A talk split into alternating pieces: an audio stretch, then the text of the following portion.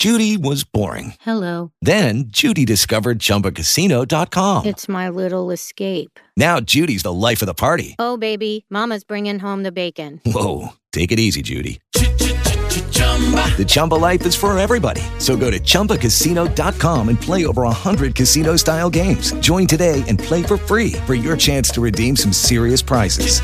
chumba ChumbaCasino.com. No purchase necessary. Void where prohibited by law. 18 plus terms and conditions apply. See website for details.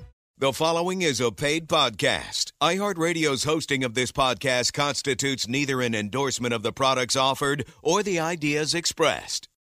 LinkedIn is the critical marketing platform. The demeanor on film in the digital shot is so much more powerful. They weren't round, they didn't fit around the cuticles. So back then I would say, I'm going to invent something. I'm Richard Gearhart. And I'm Elizabeth Gearhart. You just heard some snippets from our show. We had amazing people on. Listen for the rest of it. Want to protect your business? The time is near. You've given it heart. Now, get it in gear. It's Passage to Profit with Richard and Elizabeth Gearhart. I'm Richard Gearhart, founder of Gearhart Law, a full service intellectual property law firm specializing in patents, trademarks, and copyrights. And I'm Elizabeth Gearhart, not an attorney, but I work at Gearhart Law doing the marketing and I have my own startups. Welcome to Passage to Profit, everyone, the road to entrepreneurship, where we talk with startups, small businesses, and discuss the intellectual property that helps them flourish. We have an amazing guest, Julie Livingston. She's a public relations expert and a LinkedIn marketing expert. So we're going to learn a lot of hot tips and tricks from her that are going to make us famous on LinkedIn, we hope. And then we have one of those rare breed, a serial entrepreneur, serial podcaster. She has her toes dipped in a lot of different things. I'm really fascinated to hear what she has to say. Lee Wahara lives in New York and she came to us last minute, thank goodness, but she is a great catch for the show. And after her, we have return guests coming Barbara and Danielle Gomes. I don't know if you remember them, but they make Cuticle Be Gone if you have fingernails. You need Anybody have fingernails? you need this product, so stay tuned. That's great. But before we get to our distinguished guests, it's time for IP in the news. And so, what are we talking about today? Well, Ford has come up with an ingenious invention and filed a patent application on it. And I really hope that they can make this work. It's a little bit strange. It's a bumper that is like your car airbag. So it inflates if you hit someone or something. And I guess it's designed to protect them in case of impact. So the way it looks in the patent application is your car's driving along with its bumper normal. You hit somebody, and this airbag flies out of your bumper, inflates, and the person doesn't get hurt. And then another one goes down lower so they don't get sucked under the car either. Right. It looks like your car has like two really big lips on it when these things inflate. It does look like. And- you're not getting hit, you're getting a big kiss. And, so, I, and I assume it could be used anywhere on the car. They showed in the initial figures that it was in the front. I really think, though, that putting them on the back bumper makes a lot of sense because lots of times people are backing out of their driveway and there's that kid on the bicycle or not paying attention and you know you're not going too fast right? And so if you hit them maybe it'll prevent some accidents that way. I don't know. Now it's time for Richard's Roundtable, and I'm going to ask our phenomenal guests what they think about this situation. julie livingston what do you think about this crazy idea from ford? Well, it sounds interesting, but it also sounds very complicated. And so I'm wondering if it will be sort of easily understandable by consumers. we were all kind of skeptical when we heard about inflatable car bags on the driver's side and then they added them for the rear passengers, and now they're on the side. And who knows? Maybe they're coming out of the ceiling next. and ceiling that's next. true, but I, don't guess know. over time it's been engineered and re engineered so that they work. This being on the outside of the car, I, I don't know. yeah, I guess we'll have to see. Yeah. I mean, um, maybe if you just tap somebody else's bumper, do they go off? And then then what happens? You know, who knows? Yeah, it's A not real like dis- they can tuck in unless they have a place to tuck them back in. I'm not sure how that would actually function. Kenya, what do you think? I have the same sentiments. It's like, how do you know if you're hitting a person or you're hitting another car? Like, what's the level of impact that makes the sensor That's a great question. go I- off? I guess we'll have to wait and see. Barbara? I'm all for safety. So if this is the start for something to come about, maybe there's a lot of questions, but hopefully it will lead to a safer car. You can't disagree with that. Even if it does look a little funny, like your car has lips, if it saves a life or two, it's probably worth it, right? So, how can you disagree with that? Lee, what do you think? Couple of things. One, are the bumpers gonna match the color of my car? and then and then what happens if the bumper gets a flat? Like is there a patch kit that comes with it? I've often wondered, you know, when airbags like and then what happens what happens then? And these are uh, really important questions. We wouldn't want to be out there with uncolor coordinated bumpers. So yeah, yeah, we have to definitely uh, query Ford on that. So that's a really good point. But we need to get on to our guest. Julie Livingston is a public relations expert and a LinkedIn marketing expert. So welcome to the show, Julie. It's great to be here. Tell us a little bit about what's been going on with LinkedIn. Well, LinkedIn is the critical marketing platform for any entrepreneur today and any business today. There are 900 million users on the platform, and it's being used in 200 countries. So the scope and amplification that you could get on LinkedIn is just incredible. And they're always introducing new features, Richard. But I would say that the most important one that's happening right now is artificial intelligence. Mm-hmm. And they are uh, really getting into the AI game. So, right now, they have a few different ways that they're using AI. One is collaborative articles, which are really cool. So, they create an article, or AI creates an article on a particular topic for a particular industry, let's say. And then you will get a prompt. So, if you do IP law and the AI picks that up, they will send you articles, AI generated articles to comment on. And that's Mm. one great way to start showing your expertise on the platform. After you comment, I think it is three times on different collaborative articles, you get a special badge on your profile, which is, Oh, you know, you're a kind of collaborator. prestigious. Yay. That's right. That's right. But they're experimenting with all kinds of um, other uses of AI as well in terms of correcting your spelling, phrasing, things like that. You'll start to see now when you're writing a post. It will even ask you if you want the platform to help you write a post, which I'm not too thrilled about that because I think when you're on LinkedIn and if you want to successfully stand out, you really want the language to be in your voice. So, really, AI is a great tool, but it can never replace how you speak and how you talk. I, we've talked about AI here on the show a couple of times. And the funny thing that we're hearing is that artificial intelligence is now getting better at talking in your particular voice. If you do enough AI types of projects, it'll mimic how you sound and the cadence and the writing and everything like that. So it's, it, I think it's going to be very hard for people in the future to really distinguish between AI generated content and their own content. I'm hoping that maybe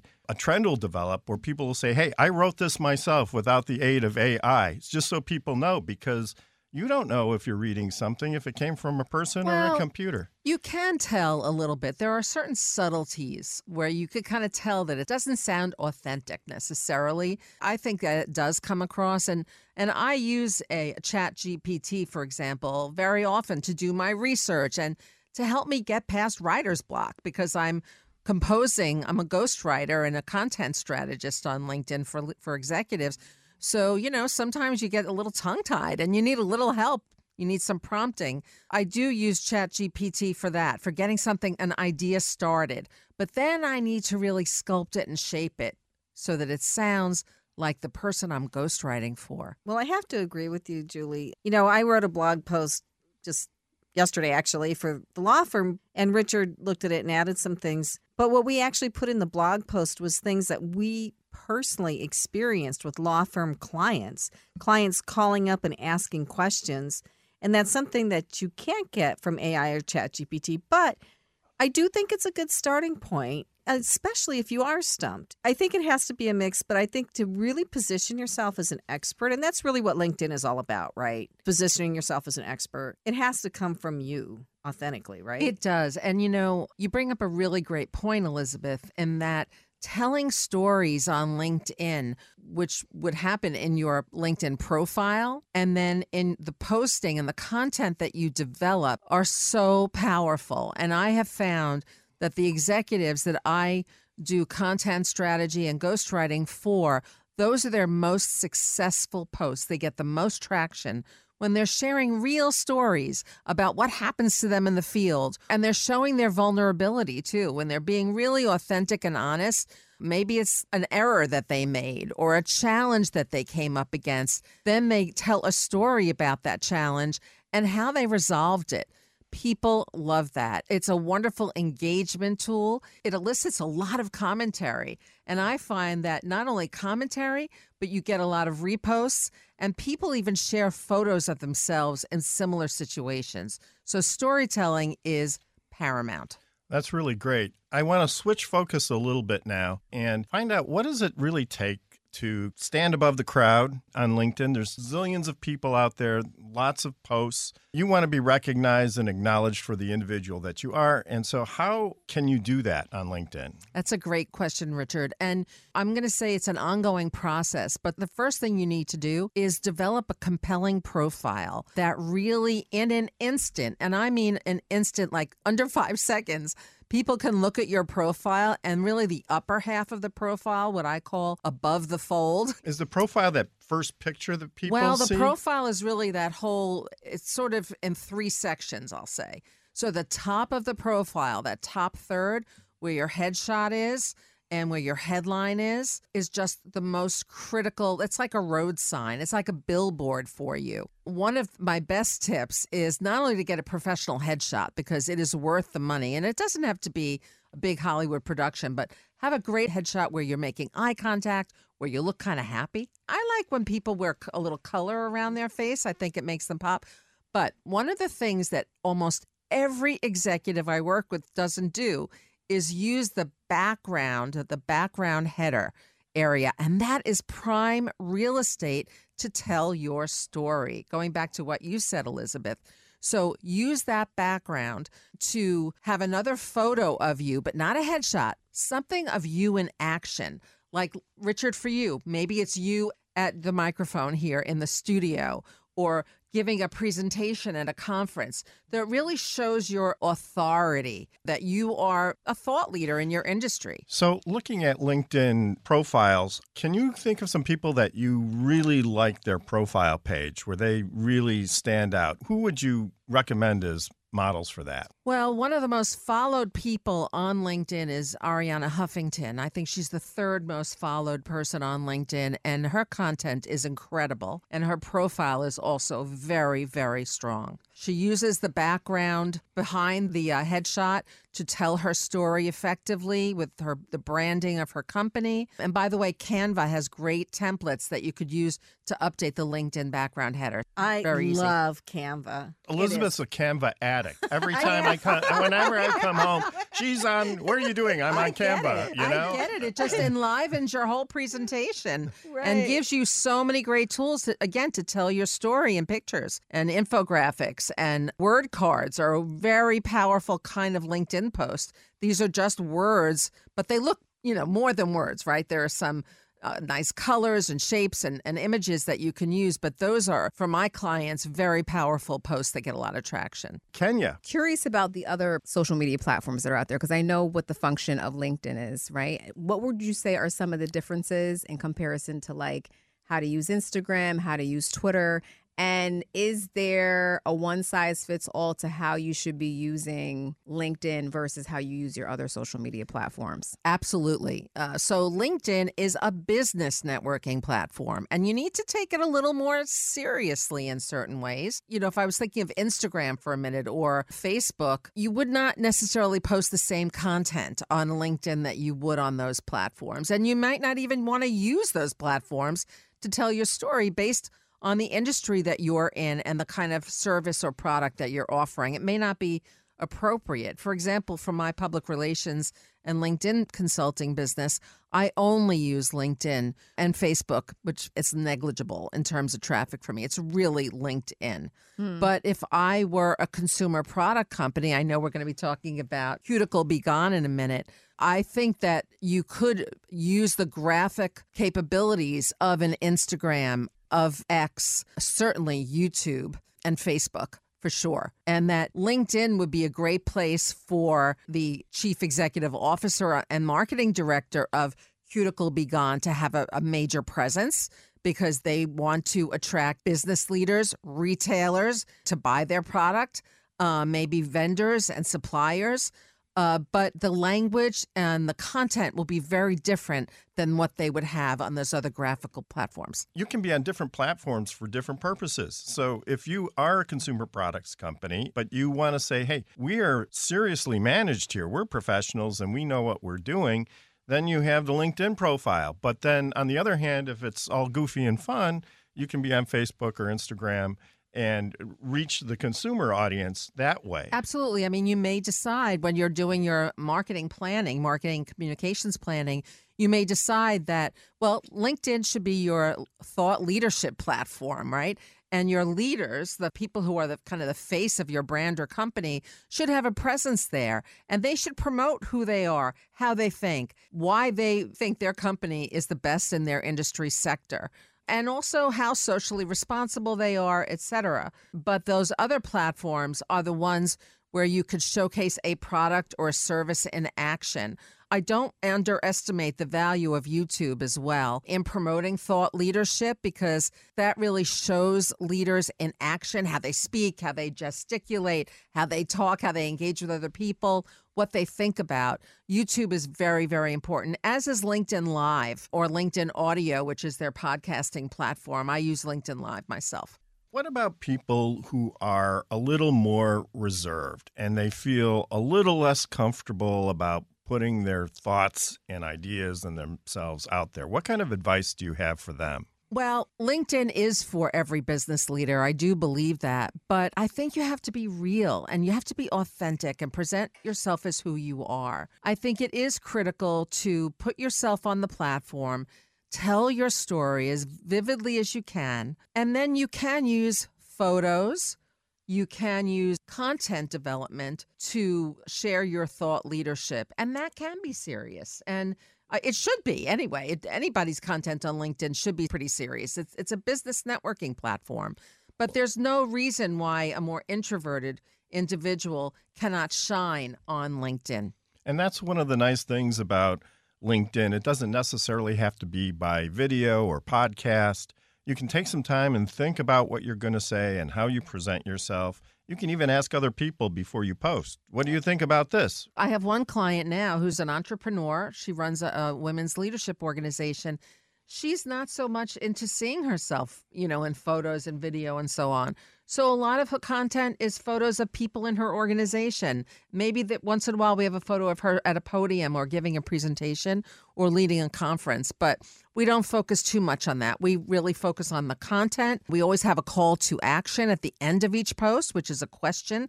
It's a thought prompt for your readers, and that's how we get feedback and engagement. So, when you say call to action, can you give us some examples of what that might look like on LinkedIn? Sure, absolutely. Richard, if you were posting about a particular IP issue that came out, bumpers on cars, right? That's yeah. right. you would have your post, right? You'd write out your post, and I, I like to use bullet points in mine and even selective use of emojis kind of break up the space and make it a little fun to guide the reader. But at the end of the post, ask a question. Would you use external airbag like bumpers on your car? Or maybe even something more general. What's the best car accessory you've ever invested in? And you'd be surprised, it jumpstarts a conversation and it gets people thinking how they can engage with you and participate.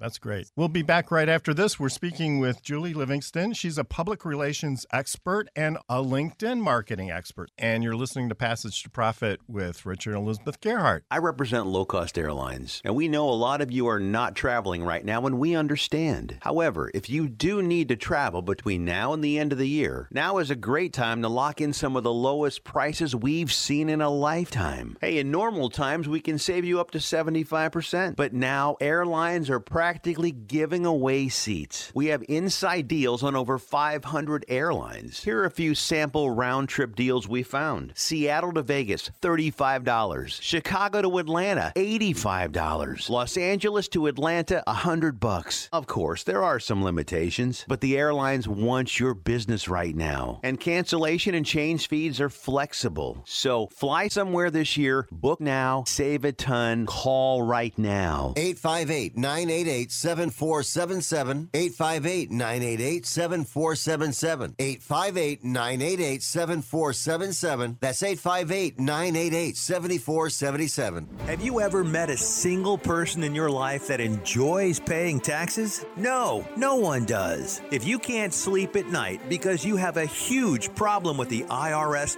I've got some free advice for you. This service is strictly limited to individuals that owe the IRS $10,000 or more in back taxes. And if you qualify, we can guarantee that you won't be writing a big fat check to the IRS or our services cost you nothing. The first 100 people that call today will get a free tax consultation worth $500. Stop worrying about your IRS problem. We can help you, we promise. Call the tax doctor right now. I mean, right now to learn more. 800 917 8546. 800 917 8546. 800 917 8546. That's 800 917 8546. Now back to Passage to Profit. Once again, Richard and Elizabeth Gearhart. And our special guest, Julie Livingston, who has been talking about the importance of LinkedIn for business owners and entrepreneurs. Julie, how important are images and videos, and where and when should you use them on your LinkedIn posts? I love images and videos. They bring a post, they bring the content alive, and they help to separate you from the pack. So, for my clients, we try to get snapshots of them in the field doing things because people love seeing photos of the person they're reading it from.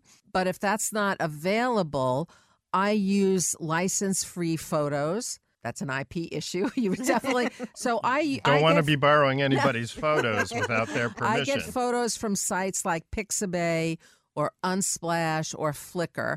I'm sure I know there are many others that you can use, and you need to be careful of that. You don't want to use photos that are not license free. And then we get to play on Canva so that even if you use stock photos, you can make them look less generic by importing them to Canva and creating your own little layout. Actually, just today, I was uh, writing a post for a client about interpersonal communication, and I used a photo of two seahorses. Now, I, I had to create this, and they were in color. I found them on a, you know, license free photos.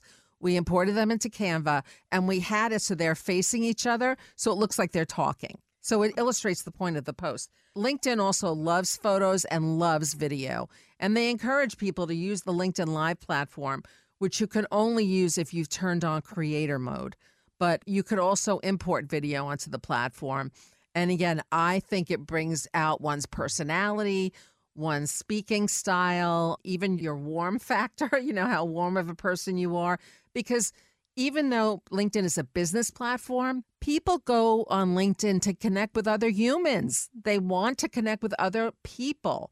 And if they see you in action, they hear your voice, they see, you know, your eye contact, they're going to want to do business with you. Absolutely. Kenya. So you said something very interesting about them adding a creator feature. Do you think it's because they're trying to follow the Instagram model in a way? Just because I feel like sometimes there's a generational disconnect from LinkedIn versus Instagram. Like I'm big on, I like Instagram, right? I gravitate towards it. Maybe because I'm more of a visual person and I do have a creator and a business page. And I feel like I try to use it to be a thought leader and an expert in that space. But in the same essence, I don't necessarily gravitate towards LinkedIn And I'm wondering if it's generational. I don't think it's generational at all. In fact, so LinkedIn has something called creator mode. It's free. So you have to just click the toggle button to turn it on. And it gives you these additional graphic features. I only recommend using creator mode if you have more than 500 connections on LinkedIn, because the only downside of turning on creator mode is that your connect button is not visible. So you have to go through one more step. So it's better if you're a more connected kind of individual to use creator mode. However, it's really fantastic. It gives you the opportunity to add a custom URL in your header. So again, the top third of your header, people just you can send them to your website, your Substack, whatever it is, your Instagram page. So I think that's a great marketing tool. You can use LinkedIn Live, which is their live video platform, which is similar to Facebook Live. And now you can do LinkedIn audio. I've been listening to so many of these audio podcasts on LinkedIn, and they're more casual, kind of you could do them on the fly because there is no visual kind of component to it. And I love the featured section. The featured section is like a theatrical marquee, and it's like a slideshow on the second third of your LinkedIn profile. I like to keep that fresh. So I'm always asking my clients every week, what do you have that's visual that we could add to the featured section? Kind of It's kind of like your, your body of work, right? That's right, exactly. Mhm. Or to show photos of you at a conference or at a trade show. Featured section is fantastic. So, Julie, all of this takes a lot of time, and I should go on LinkedIn more. I kind of neglected my LinkedIn the last couple of years. I'm feeling like I should get back on there. So, I have a bunch of people that wanted to connect with me, and I didn't, and they're probably waiting there. So, I'm feeling like I should go connect with them, but and then people want me to follow them all the time. How do you know who to connect with and who to follow? Do you just accept everything because you assume everyone's a business person, or are there people on there that maybe you shouldn't? Well, you know, Elizabeth, everybody has a different philosophy about making new connections. But here's what I do and what, and what I help my clients do. I like to vet invitations. I look at the person's profile first and see if they are a good connection for me.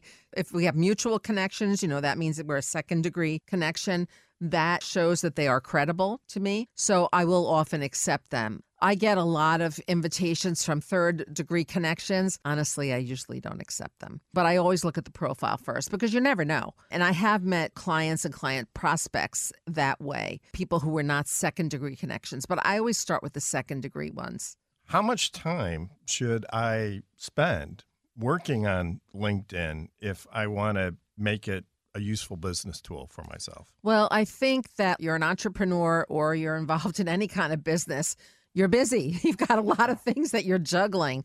But I would say have a plan to get started that's not so overwhelming. So I would say about 15 minutes a day to start. And start by updating your profile, optimizing it so that it really shines and really tells your story in an instant, like in a nanosecond. People understand what you do and who you're about. And then start commenting on other people's posts. That's easy. And it only takes maybe a minute or two to write, a, but, but write a good comment, write a substantive comment, not like, oh, great post, fabulous, I love it. No, really add some substance to it. So again, it shows who you are as a thought leader. And then participate in those collaborative articles. Those also are very quick. They're not time consuming. All of these things together will start building your visibility. And then over time, maybe start posting once a week. I know that a lot of journalists are now surfing on LinkedIn. It used to be on Twitter, more so now on LinkedIn because they can learn more about the, the subject matter expert by going to their profile. So a lot of my clients have gotten podcast interviews, uh, major media interviews because of the way their LinkedIn profile comes across. Now, here's another really in the weeds question for you. Should you post your post in your general LinkedIn profile and then go into LinkedIn groups and post it again in groups, or should you post different stuff in groups? I was just talking about this the other day, Elizabeth. So, LinkedIn groups are, eh, I would forget about them. They're just not, for the most part, they're not active. I would forget about them if you don't have a lot of time to spend on LinkedIn. If you have a little bit more time, explore the groups. and see which ones have a lot of engagement and a lot of vibrant discussions in them. Most of them don't, unfortunately. But post on your personal page. You should always have a company page as well. But most people, as I said, want to connect with other humans on LinkedIn and they'll follow a company page, but they may not be as actively engaged on that page. One of the things that I always do whenever we have a new client or maybe a potential new employee or I meet somebody, I almost always go to LinkedIn to check to them check out. them out, yeah. Right. And find out what's going on because uh, they may not have a Facebook, they may not have Instagram, but if they're professional, they're going to have a You LinkedIn know they're profile. have a LinkedIn And so even if you just have no interest in becoming a thought leader or generating content, I mean, you should, but just if, even if you, you have to have an acceptable LinkedIn profile to give some information about what's going on because people are looking at it. They are looking at it. And, you know, let's say I met you at a cocktail party and I wanted to continue getting to know you, Richard. I would start commenting on your posts. And hopefully you're going to notice that over time. And you'd be surprised at how relationships get started that way business relationships and, you know, strategic partnerships and, you know, interest from journalists. It's, it's just an amazing tool. if our listeners are not in a position where they can hire an expert like you, where can they learn more about LinkedIn, just how it operates, and maybe some good strategies? LinkedIn actually has LinkedIn Learning, and they have a series of videos and I think like downloadable tip sheets that you could look at um, to get info. And of course, you could search on YouTube. There are a lot of great tutorials about building your content. But I find that one of the best ways to learn more about the platform is by following other leaders who you admire. And if they have a good following, if they have a robust following, they're doing something right. And what is your website? My website is wantleverage.com. And I assume you're on LinkedIn. I was just going to ask that question. You'll definitely find me there. My favorite place to be. Anyway, it's been fantastic speaking with you, Julie, and we're really happy that you could join us today and give us the lowdown on LinkedIn. And you're listening to Passage to Profit with Richard and Elizabeth Gearhart. We'll be back for more right after this commercial message. Do you own an annuity, either fixed rate, indexed, or variable? Are you paying high fees and getting low returns? If so, Annuity General would like you to have this free book to learn the pitfalls and mistakes of buying an annuity. The Annuity Do's and Don'ts for Baby Boomers contains the little known truths about annuities, like how to help reduce your fees and increase retirement income. And it's free. That's right, free. As a bonus, we'll also throw in a free annuity rate report just for calling. We researched over 1,000 annuities and summarized rates and benefits from financially strong insurers. You get Annuity Do's and Don'ts for Baby Boomers and the Annuity Rate Report, both absolutely free for calling Annuity General today. Hurry, supplies are limited. Call now. 800 653 8302. 800 653 8302. 800 653 8302. That's 800 653 8302. The old way of living with diabetes is a pain. You've got to remember to do your testing and always need to stick your fingers to test your blood sugar. The new way to live your life with diabetes is with a continuous glucose monitor.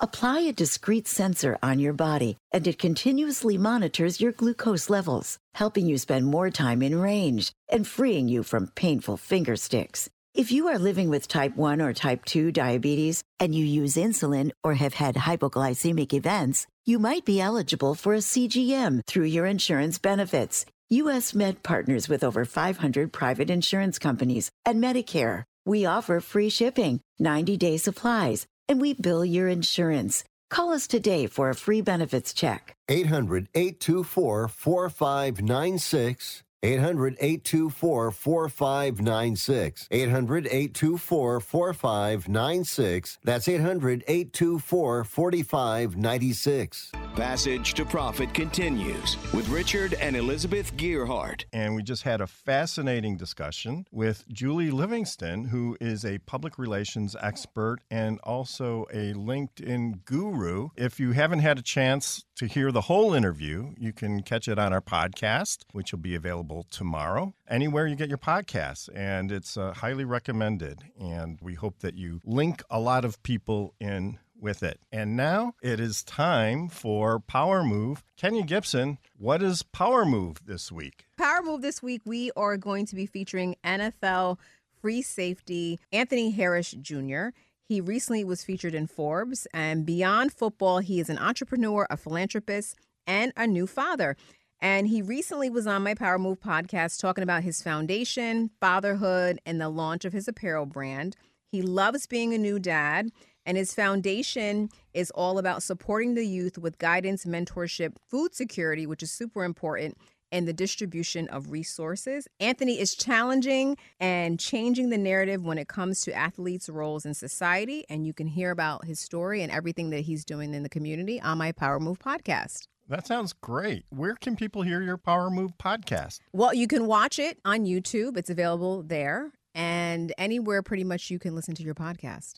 I love that idea because athletes have so much influence in our culture, and a lot of them are trying to do the right thing, but I think there's possibilities where they could Mhm. do more, right? And he's leading the effort for that, and I think that's amazing. And I think sometimes too, with people only think you just play football. Right. And you don't. You do so many other things. So I love that he's setting an example of that. That's great. And now it's time for my charming wife, Elizabeth, to tell us all about her projects. Yes, and sometimes people think all I ever do is talk, Well, you're- especially my family. You're, you're good at it. so I have a video directory of business professionals, B2B, called Blue Streak. I'm hoping to get the website done by the end of the year. I really am. And then, you know, I really do have to work on my LinkedIn profile and my LinkedIn connections because that's where I'm going to be getting people for my website. That's honestly. the timing is perfect. right. I may have to be reaching out to Julie. Help. But uh, it is a B2B website directory, it's a video directory. It's a little bit different than anything that's been done before. And I've been working on it for a long time, kind of got hung up on the website a little bit, but I'm just going to push through and do what I can with it and hopefully get it done soon. And then I have my other podcast, which is the Jersey Podcats podcast with my co host, Danielle Woolley where we have people come on and talk about their cats and we talk about our cats and cat health issues and weird cat behavior. It's it's really What Kenya's weird laughing. cat behavior? What could that be about? and uh, and we're having a lot of fun with that. And then I have another podcast. I'm kind of reframing it. I didn't realize this, but there's a thing called a faceless YouTube channel where you can own a channel and pay other people to do all the work, but then you put the channel together and you don't have to be on YouTube yourself if you don't want to be. Anyways, it's very cool. I'm looking at some aspects of that for my other podcast, So I'm going to be taking some time to kind of regroup and do a little bit more research. So that's where I'm at. There's just so much going on in the social media world. Now you can have a YouTube channel without doing anything. Yeah. I mean, that's You just have to a- manage it. You know, that's Yeah. amazing. You That's pay everybody amazing. on Fiverr and Upwork to do it. But enough about me. Now, this next person that is coming on, talk about the podcasting queen. Wow. And she's also a photographer. So if you do need your LinkedIn headshot, uh, she is the person to go to. So Lee Uehara, who is a photographer, a serial entrepreneur, serial podcaster. She is a great catch for the show. Thank you so much for having me. I am a photographer who captures moments, people, and action. I'm here today to tell everyone that a photo, uh, whether it's a profile photo or a photo of you in action, I think Julie mentioned that earlier, is so important. And if you cannot afford a photographer at the moment, you can clean off your phone's camera lens and take your own shots and then have them edited. You can even do that thing where you know you press down on your phone and it lifts your photo out of the background and you can place it in front of something else, but it's very important to have an updated photo. So, and I'm going to go there people. If you've gained 15, 20 pounds, you need to update that photo because Oh my God. you know what? First of all, self acceptance when you're an entrepreneur is so important. And then it doesn't matter because you know you'll get back to down to the size you want when you're ready. But the thing is, when you have a photo of yourself that's supposed to be representative of you and your brand and your company, and it's from 10 years old, it's from 20 pounds ago, it's like a bait and switch. When people get to you, there's no authenticity. And so the whole thing is to have people know, like, and trust you, right? And so you've just got to be real. And there are ways to take photos to be more flattering, but ultimately, I'm here to say please put yourself forth in a current photo. You've got to go with the flow with who you are. And so having a current, accurate photo or you in action can also be flattering. Right. Well, I think my hair went from brown to gray over the summertime. I went to have my passport renewed, and my assistant put in the hair color and she put gray. And I'm like, no, that's wrong. I have brown hair. And the guy at the post office just started laughing, and he, he was great too. So, anyway, I guess I always just use the excuse I haven't gotten around to updating it. And, you know, that college picture, maybe it's not right for LinkedIn. I don't know. Not if college was more than five years ago. I, well, maybe 10 in my case. so, so, do you have a studio in New York here? Yes, the city landscape is my studio. I prefer to stay outside of indoors. I can totally do the studio setup. I prefer to catch people in moments in action. I prefer that we do environmental portraits, catching you in your element, because when folks are captured, doing what they love to do, the demeanor on film in the digital shot is so much more powerful everybody needs a headshot and needs an action shot. I agree with you. But what I really want to find out is you are actually making money doing podcasts. How are you doing that? I liken having a podcast as having a ticket to the show. It's a ticket into the door, it's a doorway that you get to go through, it's a ticket to opportunity. And so I I have one show where I have a local diner paying advertising occasionally. Having a podcast opens the door to so many opportunities that you wouldn't even imagine and only only if you say yes. Podcasting allows one to monetize and there's more than one way to monetize and it also allows for exciting opportunities. So you have new york city podcasters and that's a monetization vehicle for you is that correct? Nyc podcasters is an indie collective of shows here in town and the showrunners and I get together. It's a way to connect and build community. And yes, there is a membership fee, but the money generally uh, goes back into the programming, so to say. So you said you have two podcasts? Well, I have a couple more, uh-huh. but uh, I'm, and I'm always the struggle is always to keep them updated. I was going to say a podcast are a lot of work. You know what I figured out is one of them I do while I'm walking my dog. Literally, it's called Upper West Side Corner Talk. And it's uh, news that you'd get from a friend or a neighbor at the corner while walking your dog. And I literally do it when I'm walking my dog. Uh, and I, I believe that if you want to share whatever your message is or however you want to do it, always make it fit your flow and where you're at in life. And the other thing too is carrying some portable gear that way. So for example, like let's say this show's over and and I can ask all of you, "Hey, do you want to be on my show?" I can interview you in the hallway with my cell phone for like 3 minutes and boom, that's an episode. So if somebody wants to start a podcast, where do they start? They start with figuring out what their message is. It's as simple as what does one love to talk about? But if you have a business that you want to highlight and to have folks get to know, like, and trust you right away, that's another way to do it. So, really, all you need is your voice, a recording mechanism, and an upload button with a podcast host. I do recommend uh, I'm I'm an audio snob actually, and so a microphone like this is great. Uh, having a good microphone, a dynamic cardioid microphone, is the best way to go, and you don't have to spend a lot of money to start properly right out of the gate. So, do you recommend getting onto some of the podcast platforms like Castos or Apple Podcasts, or do you recommend just putting it out on LinkedIn or Facebook?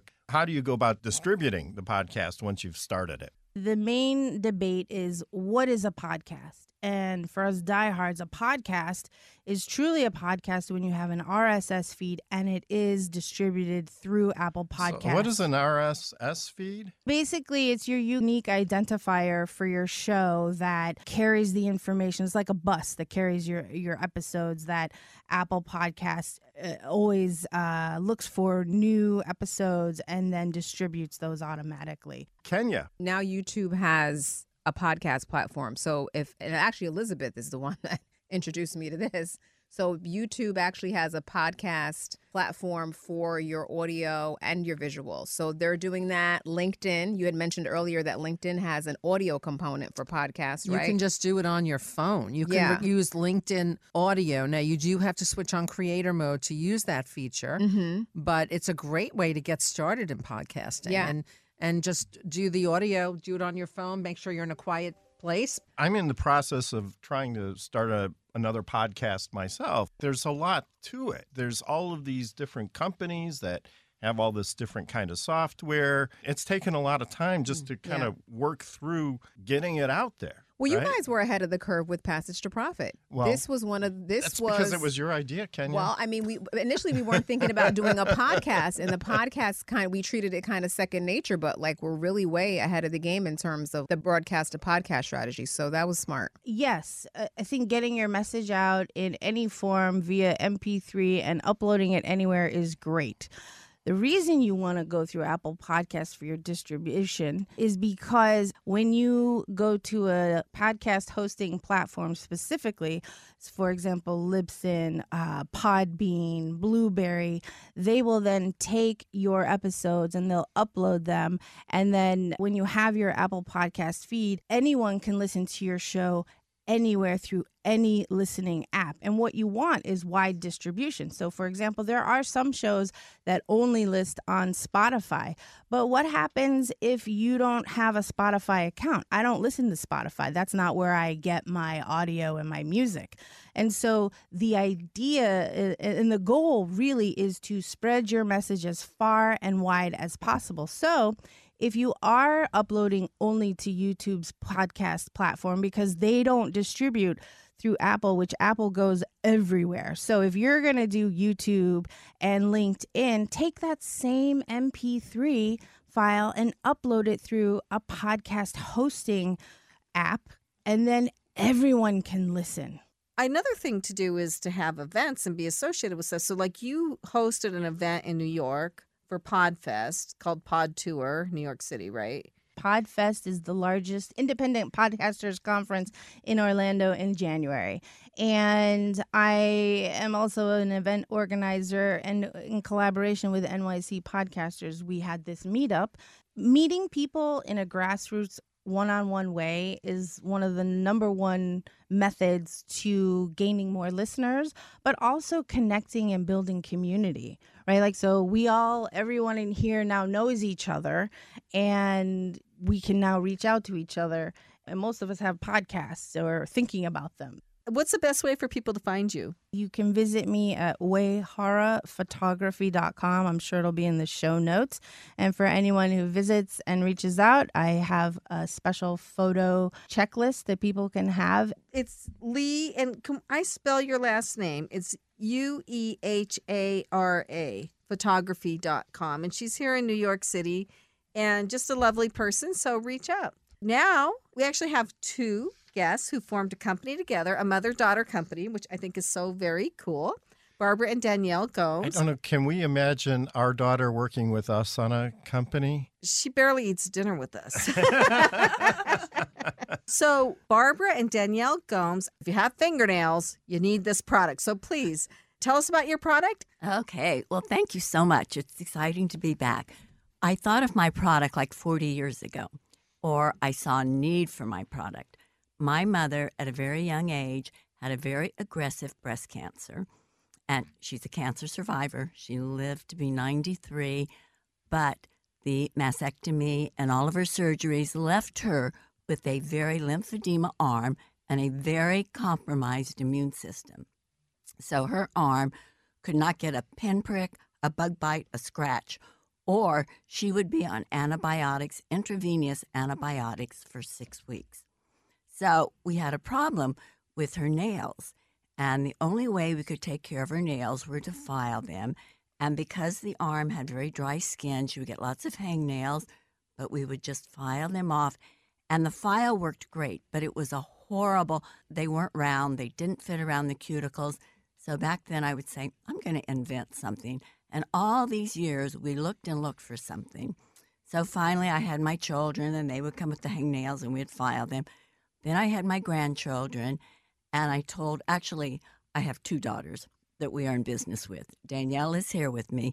We decided to make this and to patent it, and it is to uh, the right curves. So when you go to file your cuticle or your hangnail, you don't cut into the nail. It's wonderful for children. And also, I was having friends come to me who would have breast cancer, and their doctors would say, do not go to get a manicurist because they'll cut your cuticles. So they said, What do we do? I'd say, Well, come over, I'll file them down for you. So that's how Cuticle Be Gone has been invented. And our hope is to get everybody to stop cutting those hangnails and cuticle nails and to use Cuticle Be Gone. But the one thing that you also should know is that a lot of states, New York being one, make it illegal for your cuticles to be cut in beauty salons. So that just shows you another thing how dangerous it is and how great the infection rate is. Lee. Okay, so I don't have a cuticle be gone, but I have a cuticle pusher. And you know where I keep it? I keep it in the shower so I can do it every day. Now, my question for you is cuticle be gone waterproof? Can I buy one and keep it on my little rack in the in the shower? Cuticle Be Gone is completely waterproof. It can be sterilized when it's in salons. It can be sterilized. What I do is I keep mine by my bedside and then I just wash it off and I take mine to my manicurist because even though they're not supposed to do it, they pull out those scissors and they want to cut. And uh, also, it was created, we came up with our prototype, but I had it made by a company that makes medical tools. Kenya had a comment or a question. Well, I over did. There. I had for Richard and for you. So you did the patent? We did, yes. As a matter of fact, it's been issued, and we have international patents. We have trademarks, and um, yeah, it's a it's an amazing tool, and it's and it's inventive, which is Mhm. how we were able to get patents on it. Yeah, and just going back to your story, I love when products are invented from like personal stories or struggles, right? Like, so you took something that was an unfortunate situation and you created a solution for people, which I think is remarkable. So, in terms of like other products you may expand into, like in the beauty market, have you thought about that a little bit? Yes, we have. And I do want to just say the Cuticle Be Gone has four different tips. You just screw them on two sides. So it really fits into any corner on the nail. But yes, we do have a nail polish. Sage oil is a very good oil for your nail. So we're trying to come up with a good organic sage oil and maybe coconut or almond oil. We're developing a line of dry oils, all natural, all organic, that are going to come out soon that will add to our product line. Julie Livingston. How are you telling your story? We do have Facebook, we have Instagram and TikTok, but I've learned a lot today.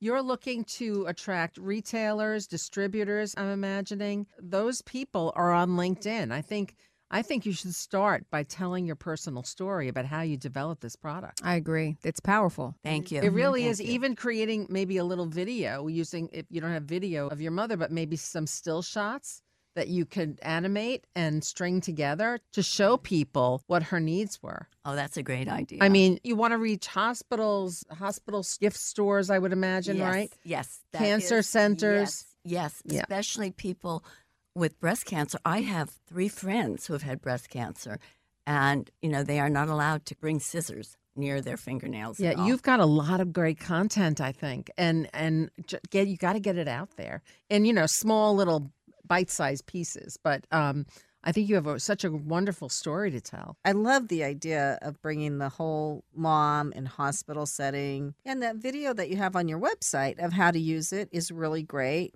So my other question is, how do you sell it into retail stores? Do you have a display? It seems that it would need some kind of a graphic or some signage to explain what the product is, how it's different from, you know, some of the other Sally Hansen or Revlon kind of tools that are already out there. Well, we do have in our packaging how to use it, and there is a QR code where you can go in and it will explain. But a retailer, retailers will probably want you to have some kind of signage, maybe even a holder, you know, whether it's a plexi holder or a box that you can house the product in so that it can stand out in their store. Also, our tagline is Stop Cutting Your Cuticles for a More Beautiful Nail. We have lots of signage. We're doing trade shows. We have displays, a really well developed website, and Shopify account and social media. That's great. But now we are starting LinkedIn Yes. for a CEO well, maybe you should start a podcast. Maybe you could. The Cuticle could- Podcast. The Cuticle Podcast. know. I think so. I have to put my publicist hat on again. I think that you also ought to pitch this product to some of the um, beauty and fashion lifestyle magazines because they all do beauty product roundups. Mhm. And I think this, it has such a great story. And I just want to add how inspired we are by my mom, who she had a very successful career as a ballerina and dancer oh, before she retired to raise her family, then decided to start her own company. And both my other sister, myself, and my brother, who's a little bit involved with this, we all also have our own businesses. So to see my mom come and start doing something like this is just, it's incredible. That's wonderful. So, your plans for the future? most important to our company is to create a product that's sustainable and healthy for both people that use it and won't impact the environment in a negative way. So every product that we design is meant to be reusable. Our nail dry oil that's coming out will be in glass bottles. It's all organic, all natural. So it might take us a little longer to add products to our line, but we're staying true to our core values when we do. Excellent. So, how can people buy your product? We are on Facebook, Instagram, and TikTok. And we go under cuticle, the word cuticle, just the letter B, and the last word be gone. Okay, And cuticle be gone. Yeah, hopefully we're adding more. Any Excellent. chances you'll get on Amazon? That's what we're working on. So we're talking to a few retailers because it is a little bit complicated to start your own store. So we're learning the hoops that we have to jump through to get on. Passage to Profit, Road to Entrepreneurship with Richard and Elizabeth Gearhart, our special guest, Julie Livingston. And we will be right back. Have you heard about Podfest yet? It's the world's largest continuous in person podcasting event in Orlando, Florida, and you got to check it out. Richard Gearhart here, and I want to tell you about an event that we're going to that we're super excited about. Yes, Podfest Expo 2024 is coming soon, a huge podcasting festival in Florida, and it's their 10th anniversary. Go to podfestexpo.com and use the code Gearhart Law for your ticket. Whether you have a podcast and want to meet other podcasters, you're thinking of starting a podcast yourself, or you provide support to podcasters, this is the place to be in 2024. Meet the people who are shaping and influencing the podcasting industry and join Podfest as they also host the Podcasting Hall of Fame. The dates are January 25th through the 28th, 2024, and we'd love for you to join us in meeting podcasters from around the globe. The diverse cast of speakers means there's something for everyone. The learning and networking will be amazing. Throw in a couple of parties just for fun, and you have the podcasting event of the year. Go to podfestexpo.com to get your ticket now. Use the code Gearhart Law for a special discount. Elizabeth and I hope to meet you there. It's Passage to Profit. Now it's time for Noah's retrospective. Noah Fleischman is our producer here at Passage to Profit, and he just has a way of putting his best memories in perspective. Isn't it phenomenal the way that text messaging has taken over the act of conversation with so many people? You ever see a couple in a restaurant just sitting there saying nothing to one another all night, but they're just looking down into their smartphones communicating by text? It's unbelievable. And the biggest question to our sociology today is where was this technology in 1985 when we needed it the most, particularly my aunt? She, my mother, and teenage me went out one evening in 1985 to our favorite diner. Quiet night, nobody in the place but us. It was very serene. All of a sudden, a lone stranger comes in, seats himself at a table yards away. My aunt and my mother are having their typical top of their lungs dinner conversation, and all of a sudden, my aunt leans over to my mom and says, Do you see the shirt that man is wearing? Why is he wearing a shirt like that? It's terrible. It makes him look strange. He shouldn't be wearing that shirt. My mother doesn't know what to say, and I'm sitting there just beside myself. Finally, I lean over to my aunt and say, Will you knock it off? He can hear every word you're saying. My aunt looks at me with that explosive look, and you know what's coming. She leans back and yells at the top of her lungs, He can't hear what I'm saying. The next sound you heard was the lone stranger getting up and leaving the dining room. I would like to think that text messaging could have helped us avoid some humiliation that night, but chances are it wouldn't have. My aunt, in all of her good fortune, would have had voice to text on her phone, causing her to simply look down into her smartphone and yell at the top of her lungs, Do you believe the shirt he's wearing? How could he wear a shirt like that?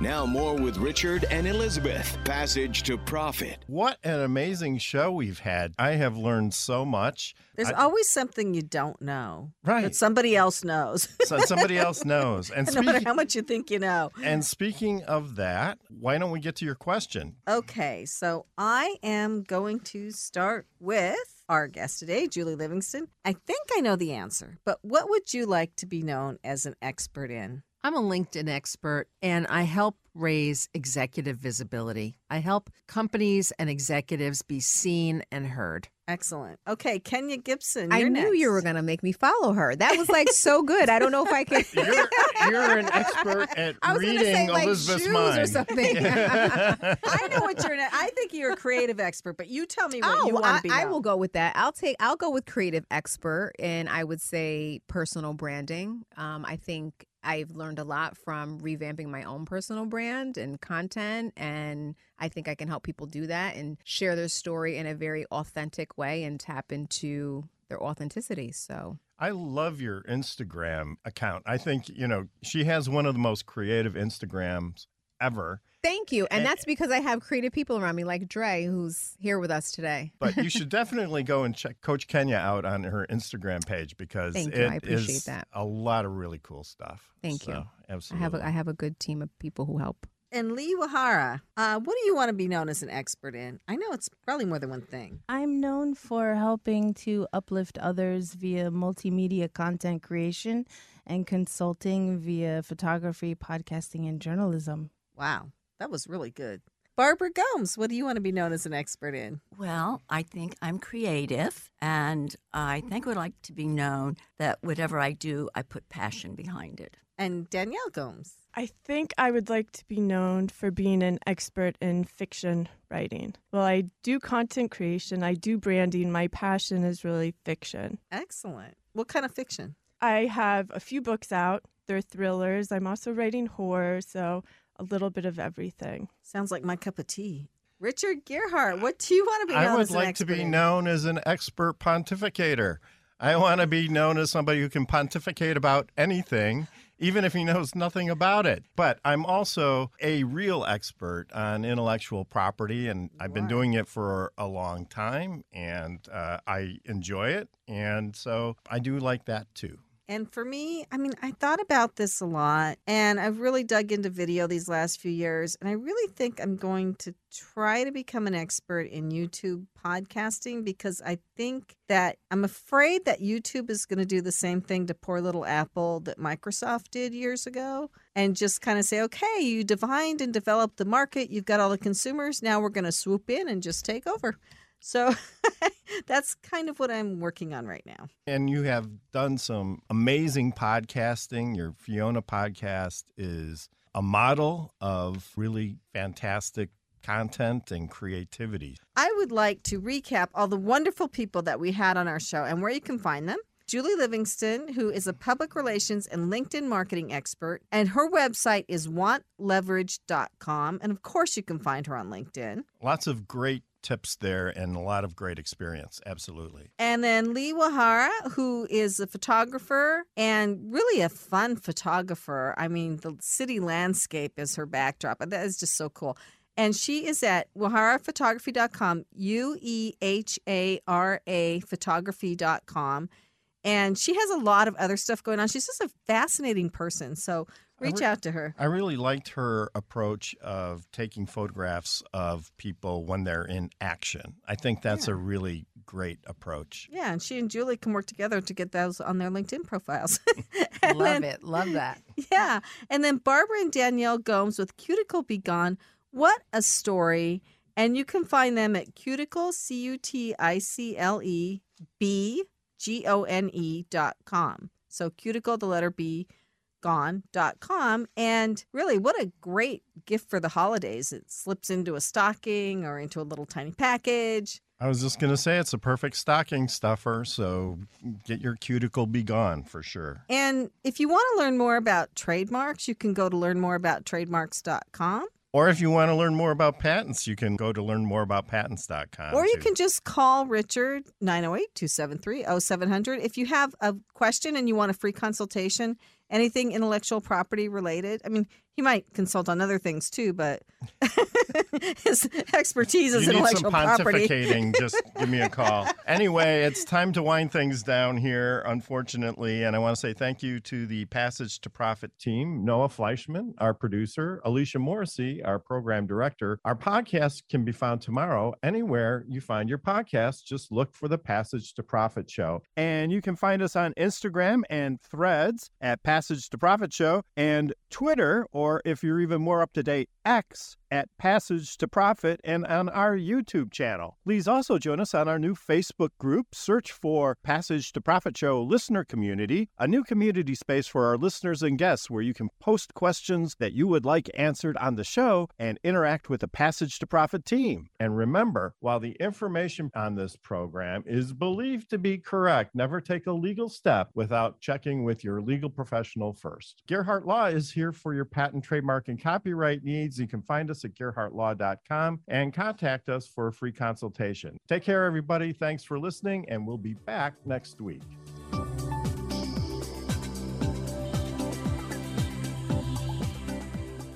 The proceeding was a paid podcast. iHeartRadio's hosting of this podcast constitutes neither an endorsement of the products offered or the ideas expressed. Hello, it is Ryan, and we could all use an extra bright spot in our day, couldn't we? Just to make up for things like sitting in traffic, doing the dishes, counting your steps, you know, all the mundane stuff. That is why I'm such a big fan of Chumba Casino. Chumba Casino has all your favorite social casino style games that you can play for free anytime, anywhere with daily bonuses. That should brighten your day a little. Actually, a lot. So sign up now at chumbacasino.com. That's chumbacasino.com. No purchase necessary. Group. Void were prohibited by law. See terms and conditions. 18 plus.